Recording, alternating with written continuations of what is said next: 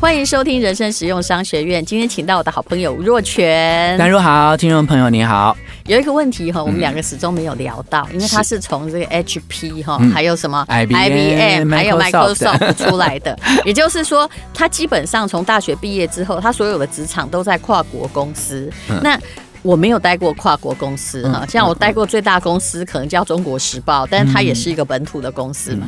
我很想问一件事，就是说，如果我大学毕业，就在跨国公司工作，嗯、到底给我人生的好处跟坏处是什么？嗯、我又学到什么？那为什么呃，就是它一定各有利弊，对不对？嗯，来，若泉，这个问题真的很棒哦，也是我很少在外面聊到的主题哦，所以每次来上淡如的节目，都觉得好像让我人生有一些新的形思啊。好，我大学毕业的时候，跟我同班最要好的同学，正好是人生不同的选择。嗯啊，我当初就。确定目标，我要往大企业去发展。我想要在大企业里面去学习一套完整的管理制度。我这个是主要目的吗？不是说你想要领美金哈？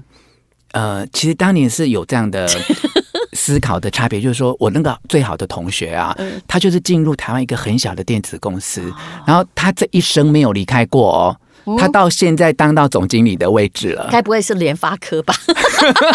接近接近，很接近的，反正很厉害的。那我刚才那也是运气问题哦，倒的也很多。但我觉得我这个同学很很有能力，真的。我觉得他大学我就看到他苦读，而且很认真，做人很踏实。只是我们因为你知道吗？大学同学会聊天嘛，就会觉得你想要去小公司，就是呃一个人包办所有的事情，还是你想要去大公司做一个小螺丝钉？其实我不晓得每个学校怎样，知道我们以前在上课的时候会讨论过这件事情，然后我就确定我的目标，我想要去大公司学一套完整的制度。可是我这个同学他就去小公司，我觉得我们两个正好是个对照组了。结果呢？嗯，就他现在当总经理啊，而且是很，就是那个公司很现实。我想问年薪大概多少？嗯，他的年。薪啊，哦，差不多，嗯，这通常都估得出来，啊。一般大概台湾呐，啊，就是这种。大概就八百一千吧，可是我觉得他们比较重要的是股票嘛，就电子工都是股票，我觉得是看股票的价值。你知道我大学念法律嘛？那我们当时觉得人生最佳的途径哦，我们大学出来那一年，呃，整个全台湾不知道为什么，就是当时的执政党觉得律师是来闹事的，就不要开放太多，只考上六个，嗯，啊，嗯，几几几千个人考就考六个，哎，有多难上？那我其中就有一位同学，他其实考试是需要考运的，他成绩也不错，但是全部大家成绩都那么好，只有她一个人考上，是个女生，嗯，好厉害，就很厉害，对不对？嗯、但是你永远哈，就还要《阿甘正传》讲的，人生是一个一盒巧克力，你不要说现在开到哪里就判断它是什么滋味，每一颗都有不一样的滋味嘛。然后其中呢，我们也有一位同学，她的她也是一个女生，她的成绩也一直很好，就差不多跟考上律师那个可能还更好。可是她来念法律，大家都觉得有点怪。我现在来学他说话的方式，呃，就这样啊，嗯，好，那我跟你说，来来来，啊，这在法庭上哪会当律师？有没有？嗯，可能那个。当声量也不够嘛，对不对？气势是气势不够。嗯，那如果像以前法律跟政治不分家，当立法委员，你讲三句就啪就被人家盖盖火锅就盖过去。嗯，然后后来就进入了一个大公司去当那个法务长，结果。嗯，如果以在别人的公司假逃喽，他是做的最好的人，嗯、因为他去的那家公司，他现在也还在，一辈子都在那。那家公司叫台某店呢。哦，嗯，好厉害。所以你知道，每个人要选择，嗯、虽然你是念那一行，嗯，但是他不会觉得说，他就没有考那个律师，不觉得啊、哦，大家要寒窗去苦读，嗯，他就是喜欢在大机构工作，嗯，而且以他这种稳定的个性，嗯。他就是可以得到老板的相当大的信任，嗯，哦，功课好，但适合做内勤，是是，他至少是才是所了，对啊，现在 据估计应该也是几十亿的身价，哇，那真的很厉害，是不是？所以没有说什么道路一定好，你不要去问别人。对，所以我今天就分享我以前在几个跨国公司，我觉得印象最深，然后我后来真的把那套。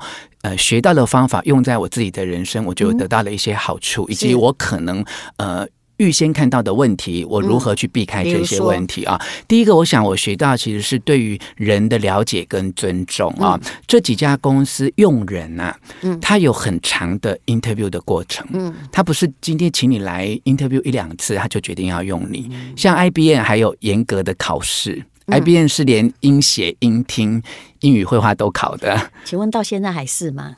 呃，最近这几年我倒没有去特别的问，不过在当时，因为他你进去的时候，他是全世界那个 leading 第一名啦。对，现在我也不知道他现在变怎样。对，呃。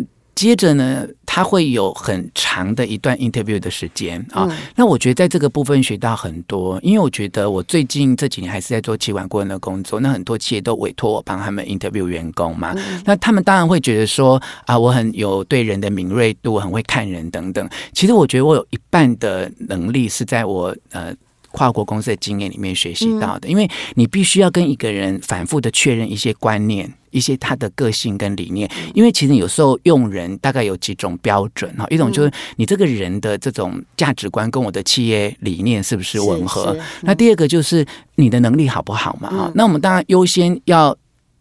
应用的是跟我理念相合，然后能力又很不错的。那另外一个就是，你也许跟我理念很像，但能力不好。但是我要确定你是不是 trainable，是不是我训练你是你是学得来的。嗯、那第三种人才就是，你又不知道我的理念是什么挖沟，然后你自己又跟我这南辕北辙，想法都不一样。嗯、然后要训练你，你有一套你自己很多的想法。这种人就是我们大概就是不能用。其实无关好坏，因为有些人他就是。跟你的价值观不相符合的，嗯、那我觉得我在呃跨国公司里面学会这个东西，怎么去选人啊？嗯、那么在 interview 过程呢，我印象最深的是我在 HP 工作的时候，呃，进 HP 之前大概有八次的 interview，而且都隔好几个礼拜哦，它不是密集来的。嗯、然后他们的企业里面就是有。呃，一群就是经理人，他就是每个礼拜五下午都在 interview 员工、嗯、，interview 外面就是想要 apply 的呃新来的找工作的人。嗯、那我觉得他们都会有一套很缜密的系统去决定要用什么人，所以他们用人一旦用了对的人，嗯、整个公司的譬如他的流动率哈，或者是公司在管理上面出现的问题就会比较少。对，那第二个跟这个有关的是。这几家大型的跨国公司在当年的管理的理念，他们很重视每一个人对公司的想法。所以你譬如说，你刚进来我们公司的前一年，第一年，就他一定有规定说，你跟你的直属主管每个礼拜会有一个钟头，就是你们私下，他叫做 get together，就是你有一个钟头跟你的老板。诉苦或请教你工作上面的难题啊，那再扩展一下更大一点的这种呃沟通的机制啊，它是每一个 quarter 里，就是每三个月，然后总经理因为公司人很多嘛，有一两千人嘛，总经理会抽签，嗯，会抽十二个人，然后屁事密谈，然后公司有一个文化哦，就是这一个会议里面。我们虽然有十二个人在里面，对不对？嗯、但是每一个人讲的、提议的、问的问题都不能讲出去哦，所以它会造成一种条款。对，它有一种人，就是我，我不管我有什么委屈，或有什么创意，或对公司有什么批评，或有什么建议，嗯、其实它是由。有管道可以沟通，嗯、可以可以表达出来。这公司简直是在找灵魂伴侣的员工嘛，对不对？我很幸运，我觉得我我当时二十几岁的时候就受到这些洗礼。说谎哎，嗯，哎，可是因为他前面那个呃，就是。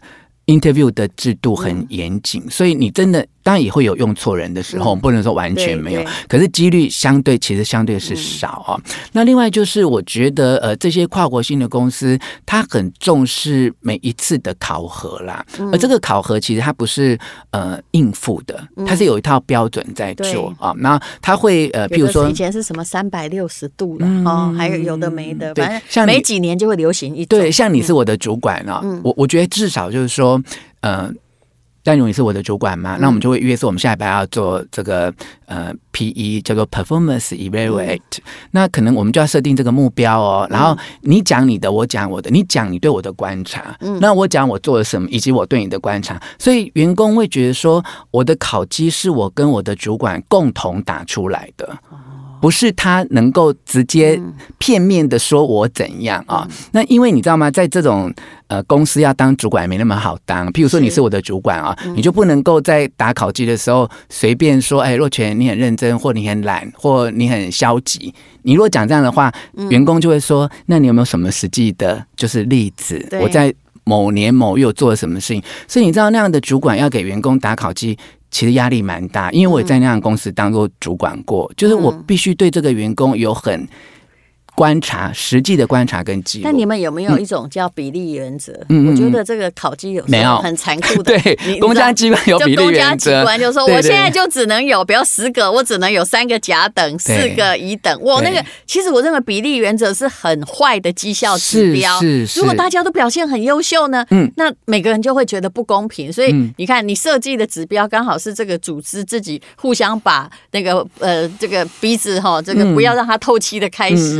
互相，大家互相的掐脖子自杀，因为你想要创造一个表面上很公平的制度，但是你用比例原则让它变得不公平嘛，到现在公家机关都这样，这个我觉得是可以值得讨论跟检讨的哦。好，那呃，外商公司我觉得它就是很制度化啦，然后很多东西它比较通。我举个例子给你听哦，就是呃，我其中有很短暂的一年的时间去过一家很很。比较私人规模的呃电脑公司啊，嗯、那我就呃在那边听到一个笑话哦，就是他就是说呃外商公司哈，就是说大家口风都很紧，因为都被训练的不能够乱讲话哈，嗯、所以你好像都没有什么消息，可是你所有的消息都是很正确、很透明的消息。嗯、那你去私人公司，就好像你你你你什么事情都呃都都都。都没有被告知或怎样，可是其实里面的运作其实是你完全没有办法知道的。嗯、这就是呃，本土跟外商公司在某时候在这种资讯的传递上面，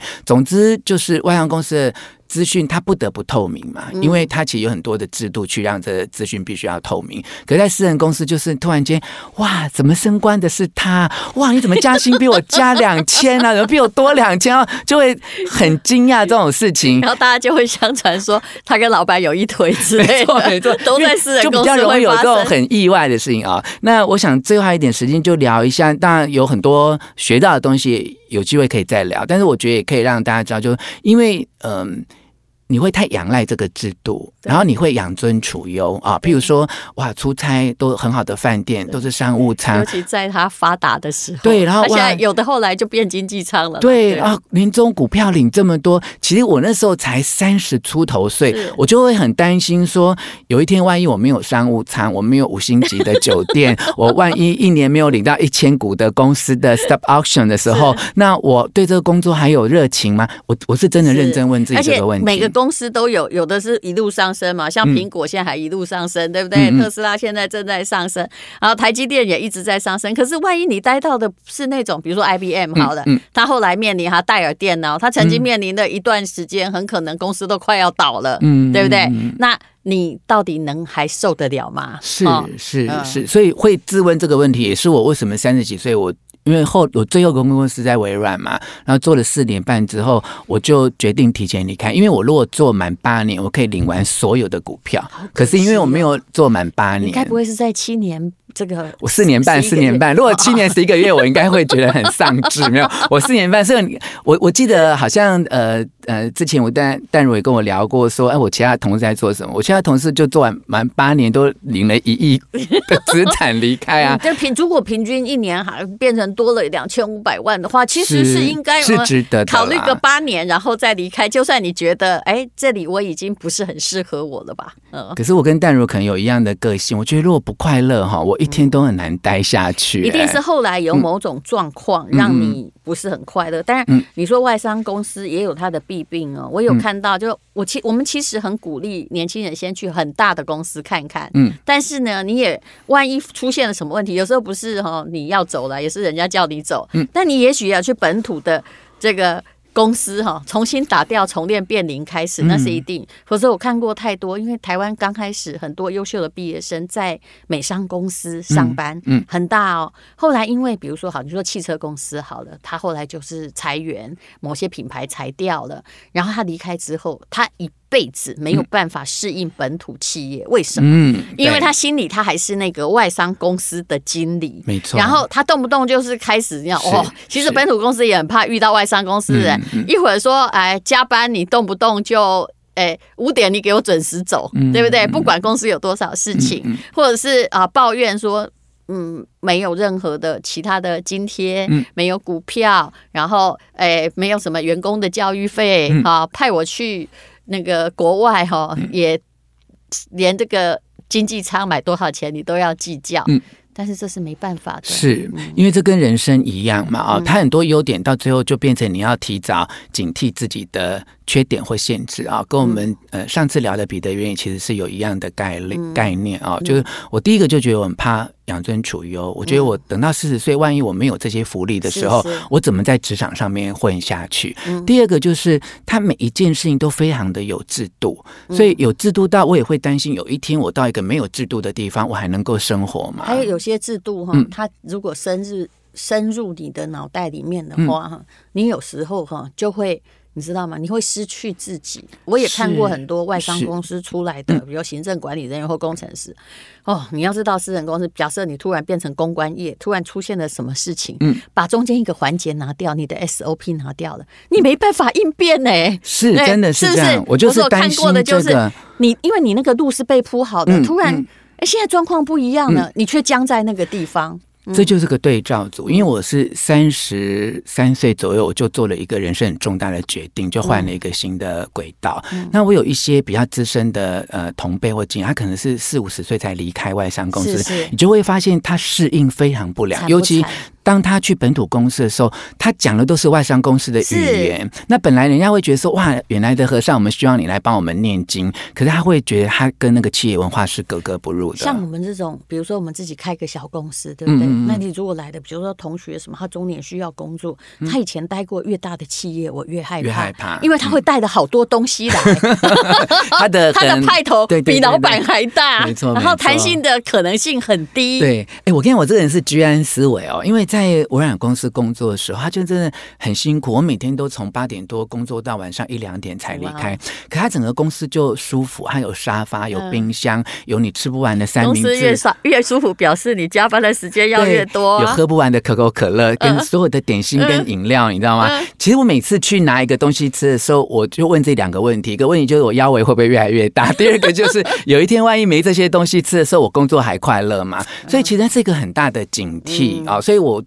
我还觉得蛮庆幸自己，就是我三十岁的时候离开，我后来自己开公司或现在服务很多小公司，我觉得我都是很有弹性的。可是当你到四十几岁才离开，除非你这辈子就不要离开，你就给我当到副总裁或总裁。是是是你如果到四五十岁要离开，很辛苦啊。外商公司先裁掉的是，尤其是这个最近这十年来裁掉都是高龄的啊，是中高龄，是对不对？如果是游戏公司啊，嗯、比如说我弟弟他五十，大概五十三四岁退休，嗯、他说我看我们公司我。已经算留到最老的啊，其实大部分人四十几岁就被公司请走，那但是。请问他后来要去哪里？他已经适应那么多股票，那么多的薪水，对，其实很困难。是，那回想起来，我觉得还有一个影响我很深，很值得感谢，就是其实外商公司它有一些做事的态度跟方法，还有你碰到的一些人，他们其实都有一定程度的素质了啊。因为经过这样的严格的呃筛选，很像一个名校。对，所以你心中会有一些典范啊。虽然也许你不一定做得到，也不一定你每个都想像他们一样，可是因为他们就是。是一个典范，所以你以后在面临很多人生的挫折，或你的有点混淆不清楚自己该怎么做的时候，有时候你想到一些典范，他们处理事情的方法跟态度，你就会觉得说，那是你人生的一些参考的标准，一个很无形的收获。是，那我在最后呢，我也体现提供我自己一个，我我没有待过外商公司，但我去过一个很大的传播业，跟后来是一个很制式的，就是后来。其实两个后来都倒掉了啦，但是后来去的那个倒得更快哈，因为它就是一个类官僚机构。